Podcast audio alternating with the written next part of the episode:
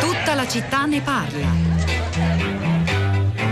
Buongiorno, sono Pasquale da Roma. Allora, io credo che un attimo dopo che sarà finita questa emergenza coronavirus, ma anche penso nell'immediato, occorra ripensare eh, proprio interamente il concetto eh, della sanità pubblica italiana. Questo è un punto importante perché non è più possibile che la sanità pubblica sia trattata con una Cenerentola finora, come finora è avvenuto. Ci sono queste sfide nuove a cui ci siamo trovati francamente impreparati perché ovviamente con la globalizzazione, con le, le merci, con le persone che, che, girano si possono moltiplicare queste situazioni. Oggi noi ci troviamo in una situazione in cui la popolazione è invecchiata, in cui ci sono delle fragilità nuove, in cui noi veniamo da una crisi economica del 2008 che già ha stressato molto la popolazione. Ora se ci sono bisogni importanti in questo momento sono quelli della salute e questa, questa situazione drammaticamente ce l'ha messa in luce. Buongiorno, sono Renata e telefono da Genova e io mi faccio presente questo. Chiedo che cosa fa la sanità privata. La risposta, la parte del leone. Allora, io avevo un attacco urgente presso un primario ospedale genovese. Ieri sono stata chiamata e mi è stato annullata. Allora, senza nessuna spiegazione, ma capisco, insomma, non lo so se capisco o meno. Allora mi sono rivolta a un istituto privato e mi sono stati richiesti euro 520 per un TAC. Allora mi chiedo che cosa fa la Regione Liguria? Non può fare dei controlli e imporre un, te- un tetto massimo per le prestazioni? Sono Antonio da Rocca San Giovanni, provincia di Chieti. Dunque, brevemente, mi vergogno del pensiero icastico che mi è venuto in mente, però è molto descrittivo. Il virus veritas, cioè appunto è proprio l'occasione che vengano fuori molte verità, cioè per esempio quella sull'assistenza sanitaria, pagata in modo miserevole, insomma, tutti questi medici di cui adesso si fanno gli elogi tra mm, tasse e cose varie ma arrivano a prendere proprio al netto ma neanche 10 euro l'ora.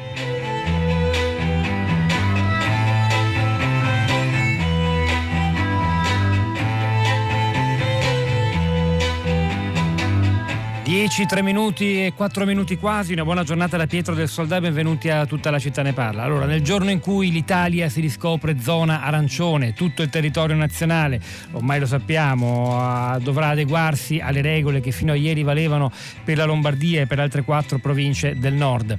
È un fatto storico, è per la prima volta nella nostra storia che ci troviamo ad affrontare un'epidemia eh, che porta il paese a bloccarsi. Davvero è un esempio ed è forse la prima volta volta in realtà nel mondo intero tutti ci guardano con attenzione, la rassegna stampa eh, della stampa estera fatta stamani a Radio Tremondo da Radio Fabri ha, ha ben eh, mostrato come siamo davvero al centro dell'attenzione di tutti, siamo un paese in prima linea, siamo un paese eh, laboratorio anche delle politiche da adottare, delle politiche sanitarie in primo luogo, poi ciascun paese ha la propria sanità con le sue caratteristiche. Ed è proprio di questo che si è parlato, l'avete sentito, quasi la metà delle telefonate arrivate stamani a Stefano Zurlo che conduce prima pagina questa settimana si concentravano proprio proprio su questo, sulle criticità, le risorse e, anche sulla lezione che possiamo trarre, che potremo trarre, ma che forse è già utile cominciare a delineare circa il nostro sistema sanitario, il suo finanziamento, le sue debolezze, dove va potenziato, quali risorse vanno eh, ulteriormente finanziate e migliorate e che rapporto ci deve essere tra pubblico e privato. La signora da Genova ha chiamato raccontando una storia che immaginiamo sia di molti oggi, perché non è che le altre malattie, mentre dilaga il coronavirus si siano fermate. 335 5634 296 è il nostro numero, scriveteci via sms via whatsapp, storie, esperienze, commenti, se siete eh, appartenenti al sistema, al mondo della sanità o come pazienti, raccontateci tutto quel che volete noi gireremo le vostre sollecitazioni ai nostri ospiti che sono allora Carlo Palermo, buongiorno e benvenuto. Buongiorno a voi e agli ascoltatori. Segretario generale di Anao Assomè, dell'associazione sindacale che da 60 anni ormai rappresenta i medici e i dirigenti sanitari italiani con oltre 22.000 iscritti. Buongiorno anche a Nerina Di Rindin, benvenuta. Buongiorno a tutti voi. Insegna economia e politica sanitaria all'Università degli Studi di Torino, è stata anche direttrice generale del Ministero della Sanità. Buongiorno a Domenico Crisarà. Buongiorno. Vice segretario mm, nazionale della, della, Federazione dei Medici di Famiglia, che è l'altro fronte. Lei poi è attivo perché è anche il segretario regionale, se non sbaglio, del Veneto e della provincia di Padova, in uno dei fronti sì. più, più, colpiti dall'epidemia ed è una risposta che certo si dà in ospedale, ma che in realtà inizia proprio dal vostro lavoro, dal, dal rapporto tra medico di base e paziente. Voi siete i mediatori tra i cittadini e il sistema sanitario. Vorrei però cominciare dagli ospedali, da Carlo Palermo, chiedendogli se eh, innanzitutto eh, diciamo così, la novità del paese bloccato è, è, è, è, salutata dagli ospedali come qualcosa di importante, se già si registrano dei segnali di calo della pressione eh, dei, dei malati. Io leggevo che in realtà ci sono dei segnali parzialmente incoraggianti per quanto riguarda il, tasso d'aumento dei malati di malattia di, che devono andare in terapia intensiva. Palermo. Ma qualche segnale, soprattutto nelle zone dove le eh, disposizioni di contenimento, di, di, limitazione delle attività, di distanziamento sociale, eh, qualche risultato, dicevo, comincia, comincia, a vedersi.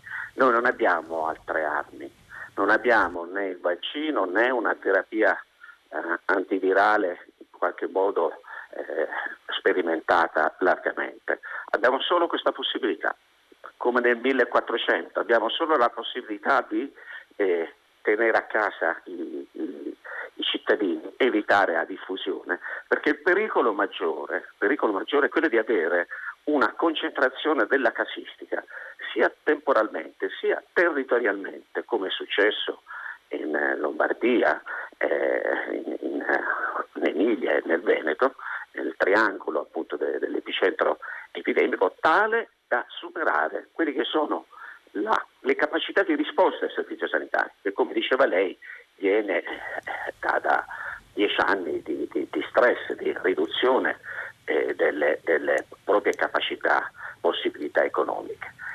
Una volta superato quel limite, quella linea eh, orizzontale da uno eh, picco elevato, i problemi per, eh, si trasferiscono direttamente in termini di letalità, perché i casi gravi rischiano di non avere una risposta adeguata. E noi sappiamo che il 10% della casistica è, eh, casistiche sono malati che richiedono una, una, terapia intensiva, sono posti che rischiano di andare in esaurimento.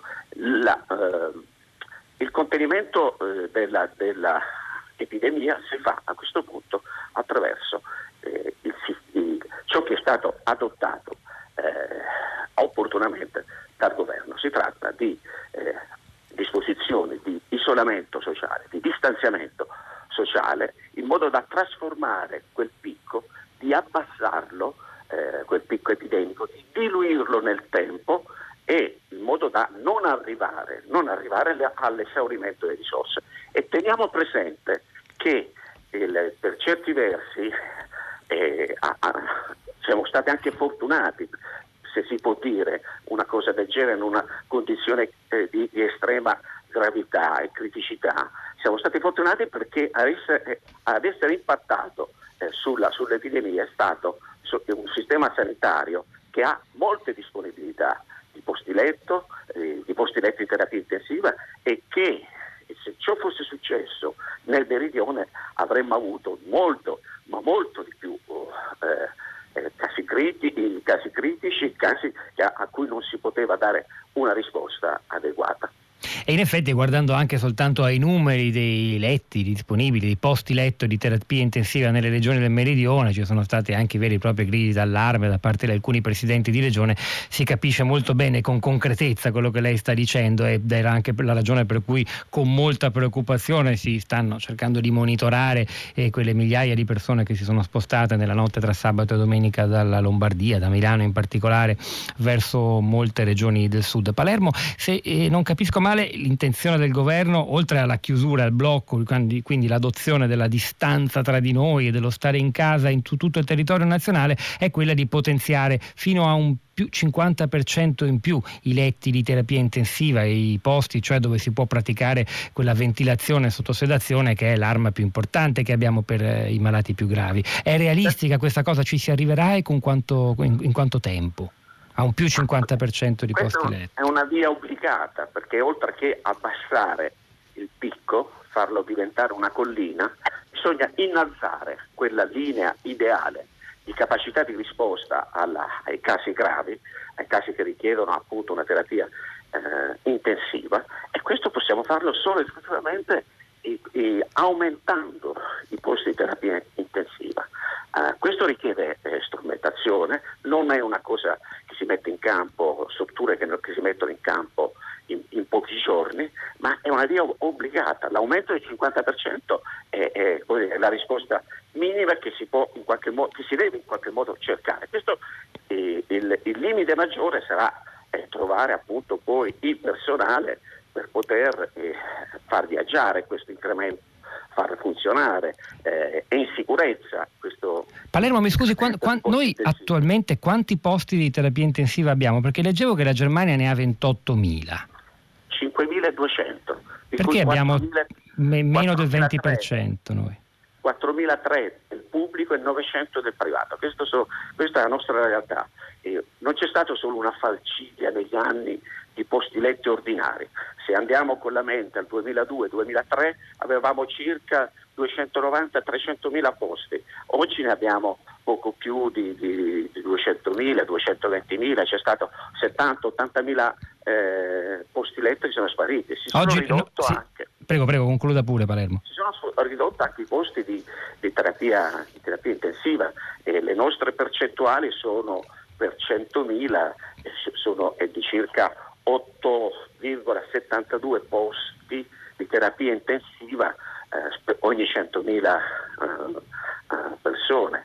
E non è molto più alta al nord dove si viaggia per esempio in Emilia Romagna su tassi del 10,9% eh, così come il 10%, l'11% per esempio l'abbiamo, l'11% mila scusate, l'abbiamo in Liguria, nel meridione si viaggia su tassi di 7, eh, 7, 7 5 per, eh, per 100.000, per cui una dotazione di terapie intensive è inferiore nel, nel, resto d'Europa sono più alti. Sì, e colpisce molto. Allora, Nerina di Rindin non è certo il mm, tempo, come lei stessa scrive in un bell'articolo è uscito ieri, disponibile da ieri sul sito quotidiano Sanità, coronavirus oggi è il tempo della responsabilità, domani dovremo far tesoro dell'esperienza di oggi. Non è il tempo delle polemiche, però è chiaro che il nodo è questo. Se noi abbiamo meno di un quinto dei letti e dei posti di terapia intensiva dove è possibile praticare quella ventilazione di cui mai siamo diventati tutti no, esperti, no, ma capiamo che cos'è.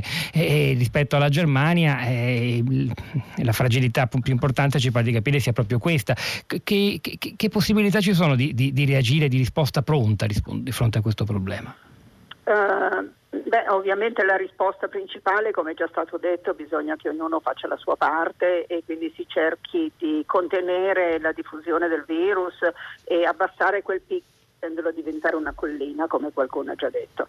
Eh, però eh, per quel che riguarda invece l'offerta che noi possiamo dare eh, di assistenza ai cittadini, dobbiamo tener conto che ormai da tantissimi anni l'offerta ospedaliera si sta riducendo e si è ridotta tantissimo, tant'è vero che noi abbiamo complessivamente, al di là delle terapie intensive che sono un caso di gravità più ampio rispetto al resto, eh, noi abbiamo meno della metà dei posti letto della Germania un po' meno eh, del, eh, della metà, un po' più della metà dei posti letto della Francia. Da tempo molti di noi segnalano che questo trend è un trend che potrebbe mettere a rischio la capacità di rispondere alle esigenze delle persone, anche perché eh, nel contempo non abbiamo sviluppato tutta quell'assistenza territoriale che anche in casi come questi potrebbero rassicurare e rispondere ai cittadini dando garanzie, dando eh, assistenza a chi non si trova nelle condizioni più gravi. Tutto questo che sta succedendo ci deve insegnare per dopo, non per ora. Ora si sta facendo, credo, tutto quello che è possibile fare in condizioni di emergenza. E questo è molto e... importante. La interrompo solo perché voglio coinvolgere in questa discussione anche i medici di base, nella persona di Domenico Cresarà, lo ricordo, vice segretario nazionale della Federazione Medici di Famiglia. Lui poi lavora in Veneto, lavora a Padova. E, e Cresarà, e, ci sono t- tante storie che ciascuno di noi penso ne conosca almeno qualcuna, eh, di, di, in cui si, si, dimostra come sia evidente e cruciale il eh, vostro ruolo. Io stesso ieri ho saputo di un parente, di una persona amica che mi raccontava di un paziente attualmente in terapia intensiva a Milano perché aveva una tonsillite che si protraeva da molto tempo con febbre alta, però il medico ha pensato solo dopo alcune settimane di procedere al tampone ed è anche stato detto che se quel tampone si faceva prima forse in terapia intensiva non ci sarebbe finito, chi lo sa, però questo non, non, non vogliamo accusare nessuno, ma dimostrare com'è difficile per voi poi al telefono in capire la natura dei sintomi e prendere decisioni che sono esiziali addirittura in, alcuni casi per, le, per, per i pazienti. Come state vivendo? La vostra categoria come si sente in queste ore? Allora, eh, grazie intanto per questa opportunità. Eh, come giustamente diceva la dottoressa Di questo non è il momento delle polemiche, è il momento di tirarsi su le maniche e fare. Però eh, io ritengo che decisori come sono stati la dottoressa Di Rendin negli anni dovrebbero fare una riflessione ancora più profonda sull'abbandono del territorio e della medicina di famiglia. Eh, vuole sapere come stiamo affrontando il sistema? Le dico subito. I, i, i, 300 medici di famiglia della provincia di Venezia che eh, assistono a uno dei sistemi cluster hanno ricevuto in questo momento dalle, eh, dalla, dalla direzione generale in 20 giorni due 1,1 mascherine a testa. Lei capisce che in una situazione del genere è difficile anche gestire eh, la domiciliarità normale, perché c'è il rischio che il medico, facendo le sue azioni dovute, diventi sistema di contagio. Noi abbiamo in questa regione 16.000 assistenze domiciliari, cioè di pazienti fragili. No? e siamo praticamente disarmati rispetto al sistema di, eh, di, eh, di protezioni attive e passive. Tant'è che ieri io personalmente ho eh, eh fatto un ordine in cui la FING acquisterà le protezioni per i medici di famiglia. Noi non abbiamo contatti, e sto parlando del Veneto, con la centrale eh, di crisi. Non abbiamo avuto contatti, tranne una volta, non abbiamo avuto contatti con eh, le direzioni generali, tant'è che in un'assemblea, eh, vi, perché ci siamo attrezzati anche con assemblee virtuali, fatta stanotte, eh, con quasi 800 colleghi, stiamo facendo noi un decalogo e una modalità di, di, accesso agli studi e di visite e di modalità di approccio alle visite. Noi non abbiamo il, eh, dire, il, um, il ritorno se i nostri pazienti sono stati sottoposti a tampone e sono positivi o negativi. Abbiamo il rifiuto di molte ASL di fare il tampone ai medici che sono entrati in contatto con i pazienti positivi. Vi ricordo che in questo momento in provincia di Cosenza ci sono 60 medici di famiglia in quarantena. Allora, noi stiamo facendo l'impossibile. Eh, cioè, devo ringraziare i colleghi della disponibilità e della, eh, della. Tenga conto che come federazione qui in Veneto abbiamo, grazie ai giovani medici del corso di formazione di medicina generale, una lista di 60 colleghi pronti a sostituire i colleghi che eh, si dovessero ammalare. Ma tutto questo fatto in piena autonomia e senza nessun contatto con le direzioni generali e con le unità di crisi. Questo perché c'è una mentali- c'è, eh, continua una mentalità di abbandono del territorio. Non so se sono stato chiaro. No, è stato molto, molto chiaro, davvero. E Sottolineo anche tra le cose critiche che ha detto la, la disponibilità eh, che, di cui nessuno ormai può più dubitare, la voglia di mettersi anche a rischio per aiutare i pazienti da parte di, guardi, di tutta la categoria, questo senza eroicizzazioni, però è importante da ricordare. Senza voler fare polemiche, in queste settimane abbiamo abbattuto l'accesso ai pronto soccorsi del 30%. Mm. Abbiamo, stiamo tenendo a casa tutta la popolazione. Abbiamo dato totale disponibilità. Ed è, ed è facile tenere, convincere le persone, per esempio in situazioni dubbie, a restare a casa? Diciamo, è un lavoro difficile proprio dal punto di vista del dialogo telefonico, immagino in molti casi di analisi dei sintomi. Lo so perché anche a questo, a me come a molti di noi, è stato raccontato da amici che sono stati male e per esempio alcune bronchiti o simili influenze vengono a, a trattate soltanto per telefono da tanti di voi. È, è, è, è facile convincere le persone, dargli le indicazioni precise, far sì che obbediscano? No, non è facile, anche perché eh, mentre se io visito un paziente, mi viene in studio, c'è quella rassicurazione del, del, del contatto personale, sì. eh, quindi della visita, per telefono tutto questo manca. La grande forza della medicina di famiglia è che dato che io i miei pazienti li seguo da 20 anni, hanno una fiducia estrema in quello che, si, in quello che gli dicono e si, tra virgolette, affidano non tanto alla scienza ma al rapporto fiduciario. Per cui eh, rassicurati, eh, e, e, le posso garantire che una telefonata non dura i minuti di una visita, perché per me visitare un paziente conosciuto da generazioni e, sue, e, i suoi familiari è una cosa abbastanza semplice e abbastanza veloce. Doverlo rassicurare per, eh, per telefono. Eh, in situazioni come queste in cui c'è un caos eh, comunicativo non è facile. Eh, perché quando un decreto dice che chi ha 37,5 deve stare a casa, la, il, la, l'equazione che viene fatta nella mente del paziente dice allora sono a rischio e quindi tu devi fare tutto un lavoro di counseling, tra l'altro non di persona, che impegna. E, e soprattutto c'è anche, eh, c'è anche, il discorso di eh, come dire, non poter avere quel contatto fisico che, che è la visita che rassicura. Cioè il medico mi ha ascoltato i polmoni e mi ha detto che sono liberi. Tenga conto che nei casi anche di maggior resistenza, pur volendo fare eh, una visita domiciliare e anche facendolo in moltissimi casi dei pazienti, rischiamo che se proprio quel paziente è un portatore di coronavirus, ci contagiamo e diventate a vostra volta vettori. Capiamo la difficoltà, era importante perché di questo forse si parla meno che di, anche nei, nei, media rispetto a quanto sta accadendo nei reparti ospedalieri, forse è inevitabile che sia così, e però invece il vostro lavoro è, è come abbiamo ascoltato dalle sue parole, Domenico Crisarà, vice segretario nazionale della Federazione Medici di Famiglia, davvero molto molto importante. C'è un altro nodo che è emerso stamattina, sempre dalla vita, dall'esperienza individuale dei nostri ascoltatori, una signora da Genova ha chiamato prima pagina raccontando la sua esperienza, l'abbiamo risentita anche nella nostra sigla iniziale, doveva fare un attacco urgente a Genova, l'hanno chiamata, l'hanno annullata. Uno che deve fare un attacco urgente teme di avere con ragione anche un problema, un problema molto molto grave, ha cercato di rivolgersi al privato,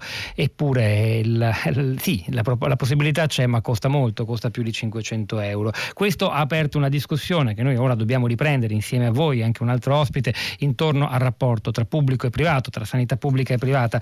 Nino Cartabellotta, buongiorno, benvenuto.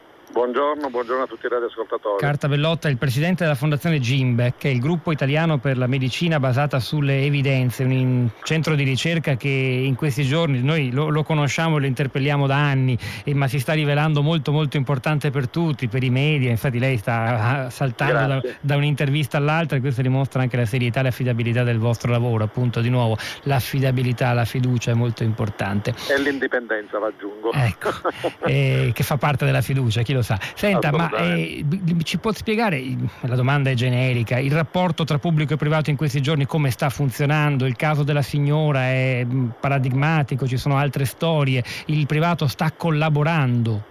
Ma guardi, è difficile questo dirlo perché si tratta ancora di casistiche individuali e noi sappiamo che in Italia esiste una fetta di sanità cosiddetta privata accreditata che viene passata dal Servizio Sanitario Nazionale e quindi è equiparata rispetto a quelli che sono i rimborsi esattamente alle strutture pubbliche. In questo momento credo che sia difficile, se non impossibile, tracciare un bilancio di quello che è il rapporto collaborativo del privato nella gestione dell'emergenza coronavirus, stando a quello che sono le dichiarazioni della Regione Lombardia, pare che ci sia una uh, importante diciamo, collaborazione da parte del privato, però non mi sentirei di dire che il privato sta collaborando poco o sta collaborando adeguatamente perché a me piace parlare sui numeri. Uh, no, Hai, la voce di Cartabellotta è sparita, temo sia in movimento, vediamo se... Eh, Cartabellotta se c'è provi a parlare ora, vediamo se la cosa funziona. No, evidentemente no, il collegamento era, è fragile, proviamo a ripristinarlo e a richiamarlo. Io eh, continuerei su questo fronte della collaborazione tra pubblico e privato, tornando da Nerina di Rindin, chiedendole anche proprio, ripartiamo dalla telefonata di quella signora, appunto, po- le hanno annullato l'attacco urgente, immaginiamo la sua preoccupazione, si rivolge al privato che le chiede 500 euro, cioè il costo effettivo, mi pare, della, della, della, dell'analisi, dell'esame. E dovrebbero cambiare le cose in circostanze come queste? È, è giusto, è inevitabile invece che, che, che, vada così? Beh, intanto alla signora direi che dovrebbe andare in regime di convenzione e quindi non pagare. Conto, teniamo conto che c'è una legge che dice che quando una persona è costretta ad andare nel privato il pubblico glielo deve rimborsare, quindi se è urgente eh, e se lo deve fare, se non riesce a farlo nel pubblico può andare nel privato e poi dopo se lo farà rimborsare. Però questa è la soluzione individuale. Il problema è, come già stato detto, no, non è un problema, eh, eh, la situazione prevede che eh, la, l'offerta di assistenza ai cittadini possa venire o dal pubblico quando produce lui o dal privato accreditato o convenzionato quando ha dei contratti di fornitura col servizio pubblico. In questo momento la carenza più grave è sui posti letto ospedalieri nell'alta intensità. Purtroppo il privato non ha alta intensità se non in misura molto ristretta e in pochi territori eh, nazionali eh, perché eh, si tratta di quei reparti che sono meno di interesse per un privato. Quindi in questo ci possono dare una mano, ma ci danno una mano relativamente contenuta.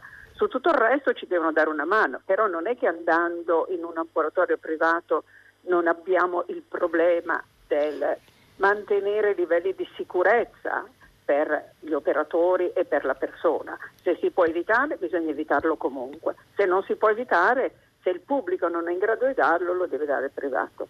Il tema è sempre lo sì, stesso, quanto sì. siamo capaci di, eh, quanto siamo stati capaci di programmare l'offerta complessiva tenendo conto anche delle emergenze che sappiamo purtroppo ogni tanto in questo paese abbiamo e, e quanto questa offerta del privato è veramente integrata con il pubblico. Il privato in questo momento sta dando una mano, ma come ha detto Cartabellotta non abbiamo ancora i numeri per capire che mano abbiamo dato. La linea, sì, prego, prego, concluda pure. I posti letto pubblici sono, si sono ridotti enormemente, mentre i posti letto privati eh, si sono mantenuti più o meno allo stesso livello, quindi noi rispetto a 30 anni fa abbiamo meno ospedali pubblici, sempre più piccoli, ma abbiamo sempre più ospedali privati. E Carlo Palermo, eh, abbiamo aperto la trasmissione con lui, segretario generale dell'associazione sindacale che rappresenta 22.000 tra medici e dirigenti sanitari italiani. E devo dire la verità, in questa puntata stiamo alternando discorsi di sistema a considerazioni anche più puntuali come quella della paziente di Genova oppure di altre persone. C'è la moglie, un'ascoltatrice che ci scrive il cui marito ha una situazione diciamo, di debolezza, di vulnerabilità, tre bypass, ha fatto un, un colon, una colonoscopia da cui è venuto fuori un risultato sospetto Benedetto chiede se a un prossimo appuntamento tra pochi giorni se sia il caso, se sia prudente andare in ospedale oppure no. Domande di questo genere sono impossibili da affrontare non conoscendo il caso. Io lo dico soltanto perché ovviamente c'è molta, eh, ogni, ogni, storia di vita, ogni famiglia ha al proprio interno un caso specifico. In, in casi come questi la domanda è, è la prudenza è la linea da adottare immagino. Queste persone devono innanzitutto passare attraverso il medico di base, è lui che deve decidere se è il caso di procedere, andare in ospedale oppure no. Palermo? Assolutamente sì, anche perché eh, eh, si rischia ad andare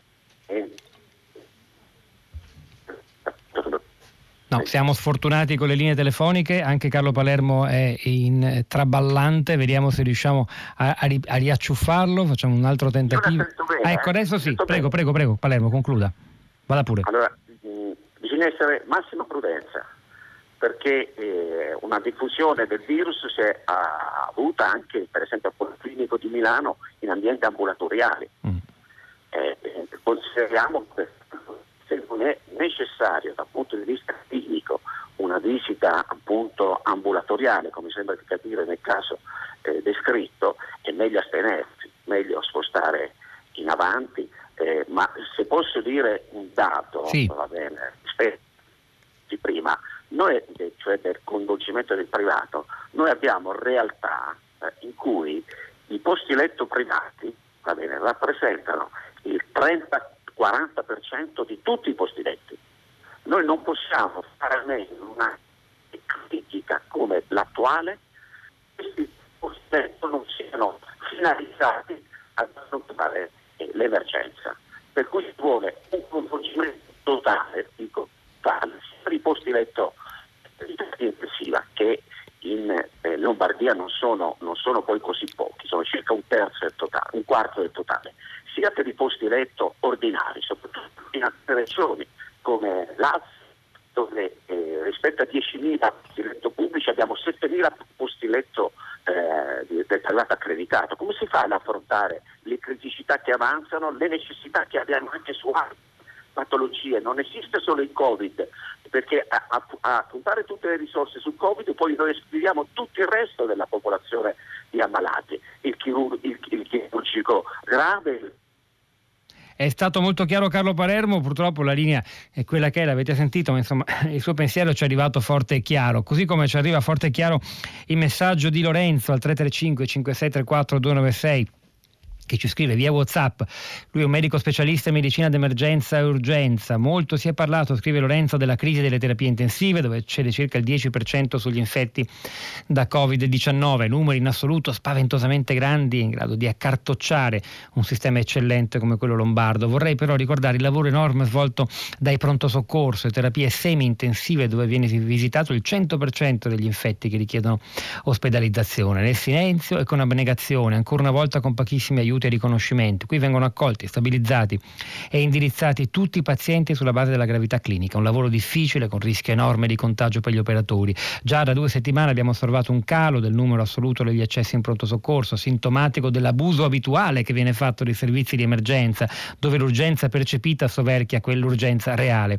Quando tutto ciò sarà finito vorrei, scrive questo medico, lo ricordo, specialista in medicina d'urgenza, vorrei che ricordassimo quanto preziosi sono i nostri pronto soccorso i nostri reparti d'urgenza e quanta cura dobbiamo averne. Sono fari nella notte per ogni cittadino. E questo messaggio bellissimo ci porta al nostro brano eh, musicale, bellissimo perché dà una fotografia molto precisa di una realtà, quella che non avevamo ancora toccato stamattina e dovevamo farlo. E grazie davvero a Lorenzo per avercelo ricordato. Andiamo ad ascoltare ora un brano e continuiamo sulla linea di questo eh, tentativo di raccontare l'emergenza Covid-19 quotidianamente in tutti i suoi aspetti una canzone sull'uguaglianza dei diritti, in questo caso del diritto alla salute per tutti, appunto, a proposito di anche di disuguaglianza nella distribuzione, per esempio dei posti letto tra nord e sud. Fra chi vince e chi perde, dov'è l'Italia, amore mio? Canta Francesco Motta, conosciuto anche con il suo solo cognome in questo brano già Sanremo 2019, inserito da Amnesty International nella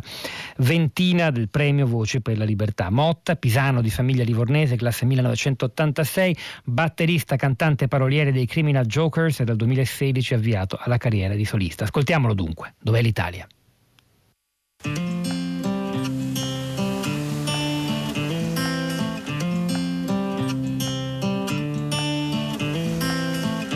Perché nascosto sono stato quasi sempre fra chi vince e chi perde, a carte scoperte, mentre qualcuno mi guarda e qualcun altro mi consuma. Per ogni vita immaginata c'è la mia vita che sfuma. E in un secondo penso a chi mi è stato accanto, in un pensiero lontano, ma nello stesso momento. Tu su un tappeto volante, fra chi vince e chi perde e chi non se la sente. Dov'è l'Italia?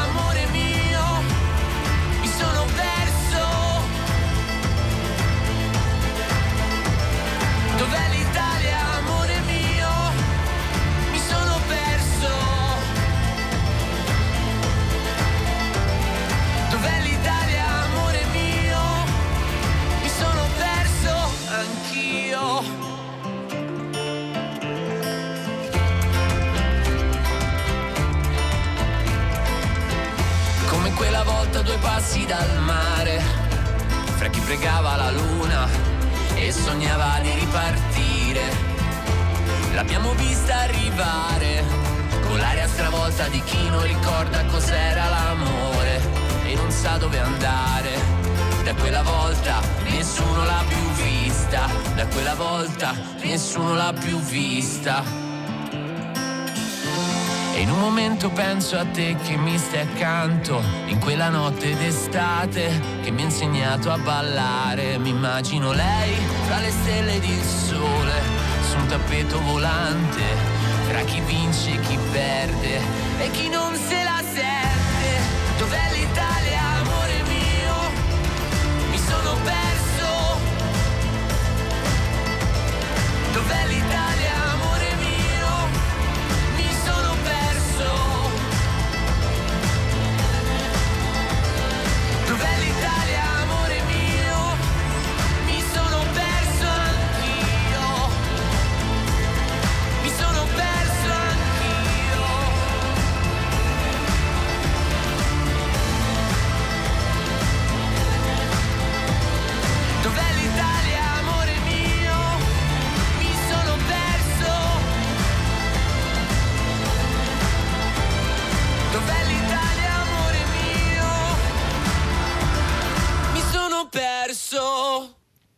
Motta, dov'è l'Italia, amore mio? Eh, allora, stanno, Motta tra l'altro sarà ospite, lo riascolterete alla prossima puntata della Lingua Batte, domenica 15 marzo, a proposito delle parole del coraggio.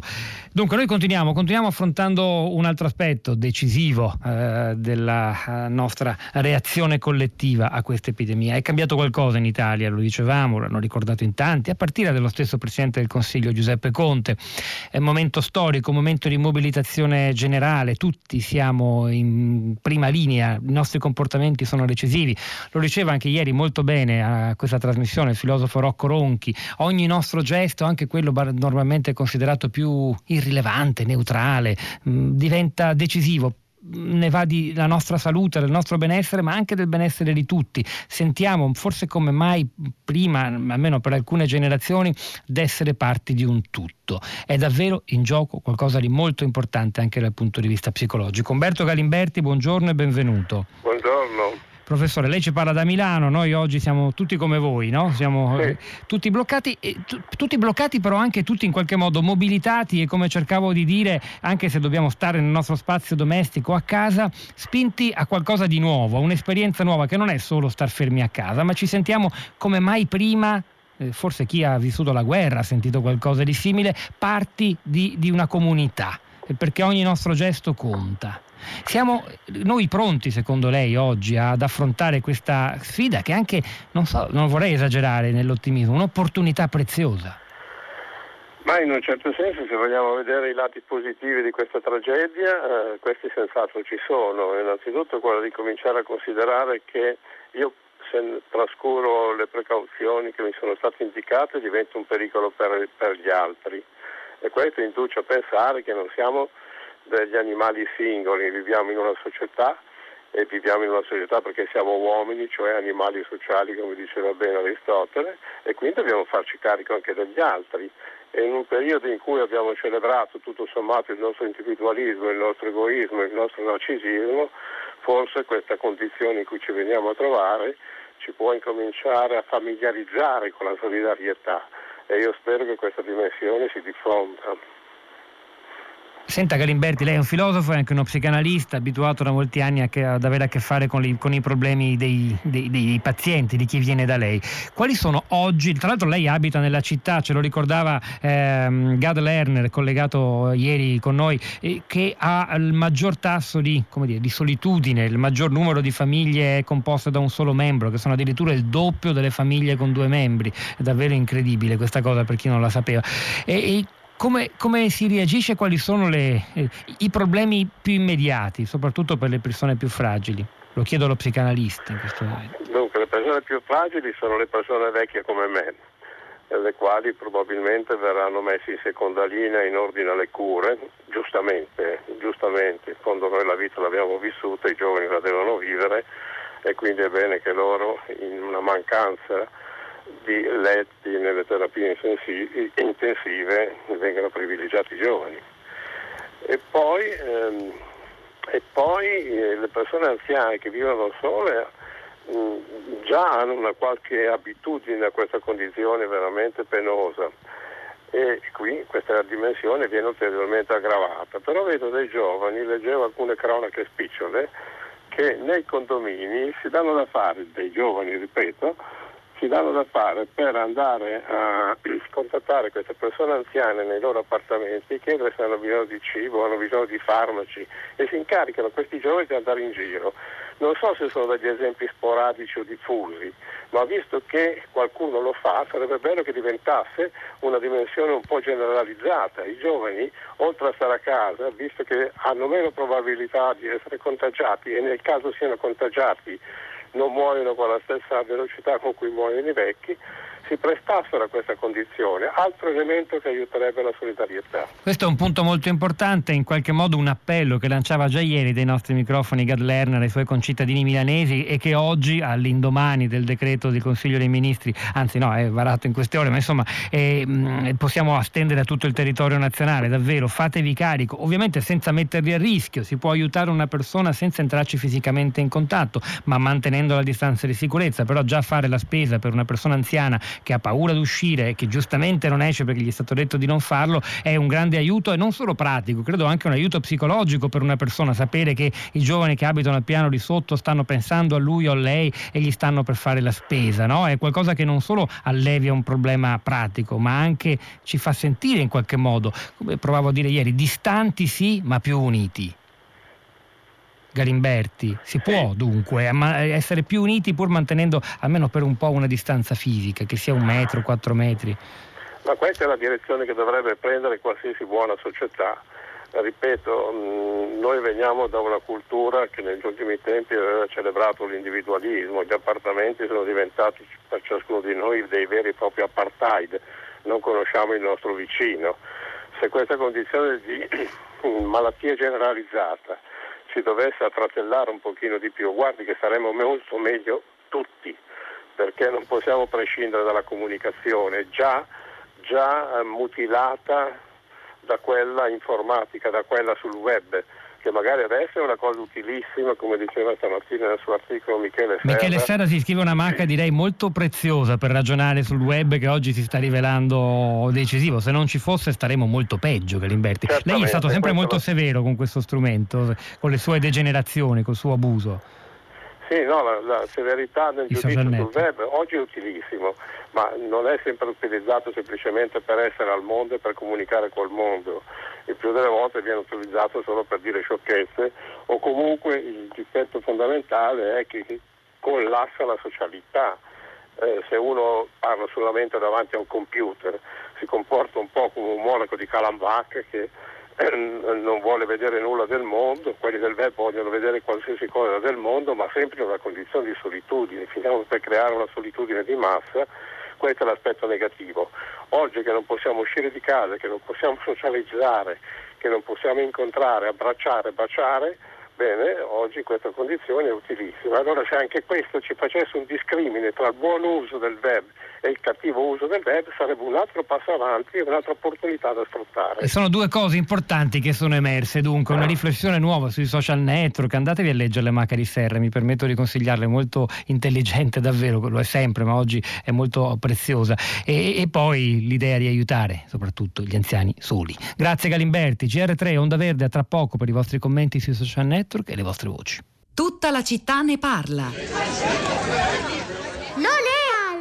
non è più carnevale e nemmeno una festa in maschera. E allora perché non siamo andate a scuola? Queste non sono vacanze. È una missione. Quindi questa non ci serve a niente. Ho colpito la telecamera. Coronavirus, i consigli per i più piccoli, ma anche per i più grandi. Coronavirus, il mostro shuttle ma molto piccola. Si nasconde così bene che si può vedere solo al microscopio. Oh, è super veloce, è super bravo a saltare. Ogni salto che fa lascia in giro nuovi mostriciattoli come lui. che poi saltano e ne lasciano in giro altri. E dobbiamo preoccuparci? No, perché dottori, scienziati e bambini come noi stanno facendo ogni cosa per scacciarlo via. E questa è una cosa positiva.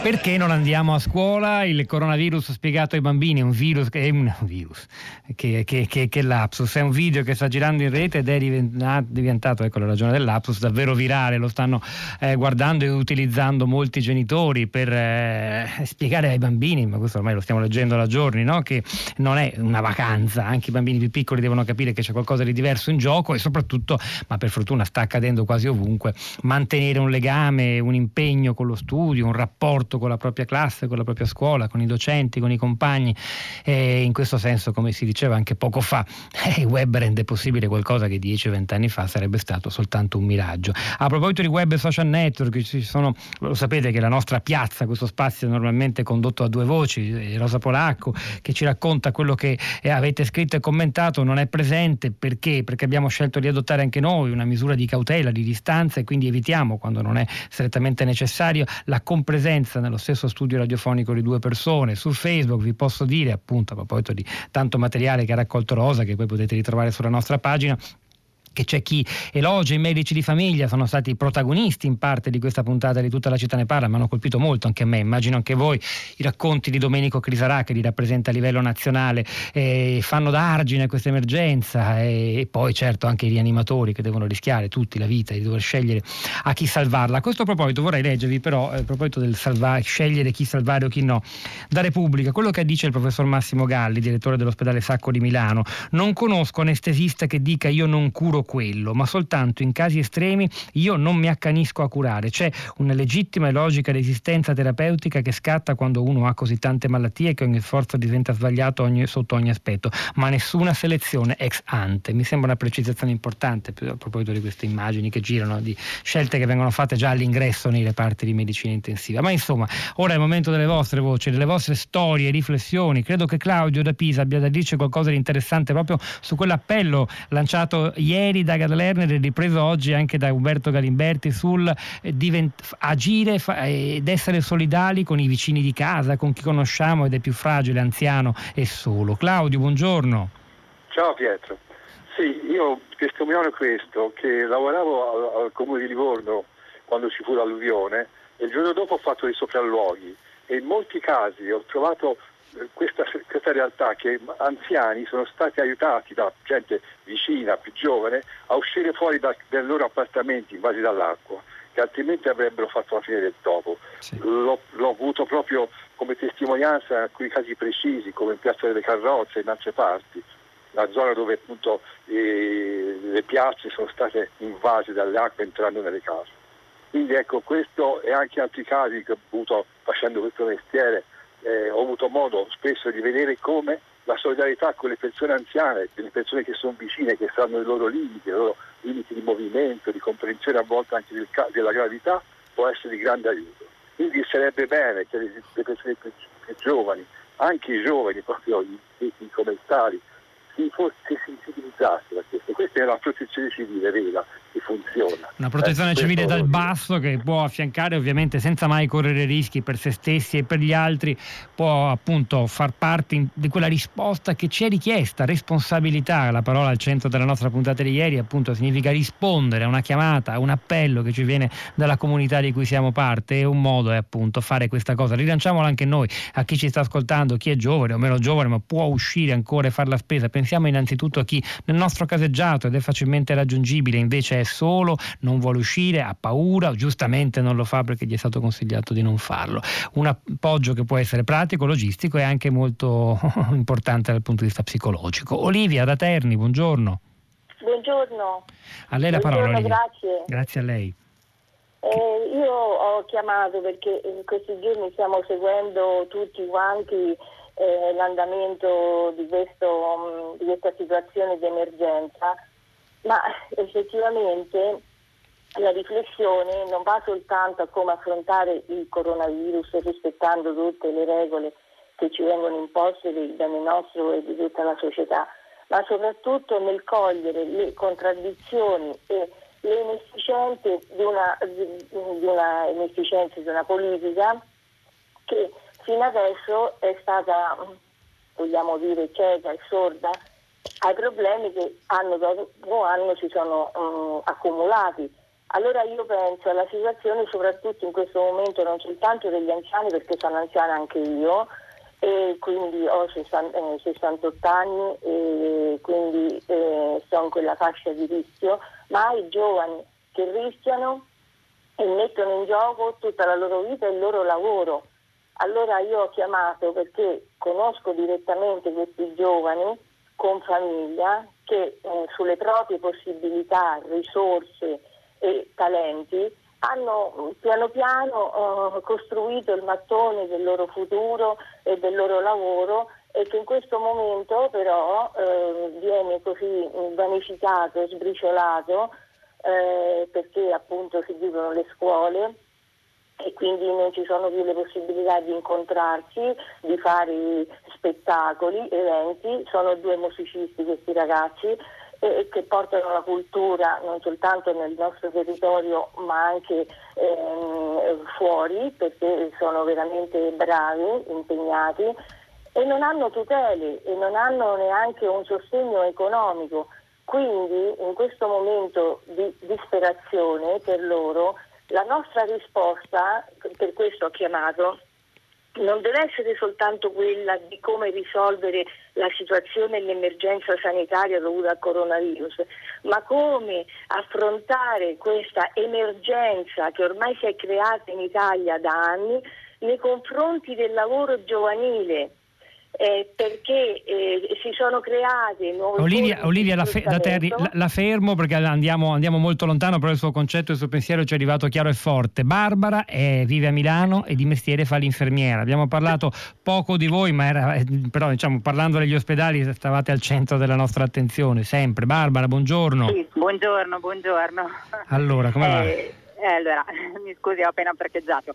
Eh, allora, eh, sì, io volevo dire che mh, mm, eh, siamo sempre un po' invisibili durante la situazione normale di vita e adesso ci si ricorda di noi e per la carità. Noi facciamo, cerchiamo di fare il nostro lavoro tutti i giorni eh, al, al meglio, però dopo tanti anni che lavoro in questo settore io mi rendo conto che non c'è un progetto, non c'è mai un progetto futuro. Io vedo tanti giovani che la, eh, sono un po' già disperati pur essendo giovani perché eh, è, una, è, una, professione che non viene minimamente considerata né dal punto di vista proprio, mh, dal, dal punto di vista proprio professionale come riconoscimento della professione e tantomeno in quello economico. E quindi questo a me spiace perché eh, è chiaro che poi i giovani non scelgono questa professione, che è una professione meravigliosa, eh, ma e non sto parlando veramente solo di, degli infermieri, io parlo in generale di molte figure sanitarie che tutti i giorni fanno coscientemente il loro lavoro eh, con tanta fatica e, e, e si spera sempre di lavorare in una società civile e, e, per noi la società civile è quella che investe, in, che investe nella sanità. Barbara ha fatto benissimo a ricordarci questa storia e questa vostra esperienza, quella che lei sta vivendo, immagine molto dura e faticosa tutti i giorni come infermiera a Milano. E di questo noi evidentemente torneremo a parlare, per ora ci fermiamo lasciando la linea ad Anna Maria Giordano per Radio Tremondo, hanno lavorato a questa puntata di tutta la città ne parla, Daniele Verde la parte tecnica, Piero Pugliese alla regia, eh, Pietro del Soldà a questo microfono, Rosa Polacco, Sara Sanzi, Cristina Faloci e la nostra curatrice Cristiana Castellotti al di là del vetro vi salutano, ci risentiamo domani mattina alle 10.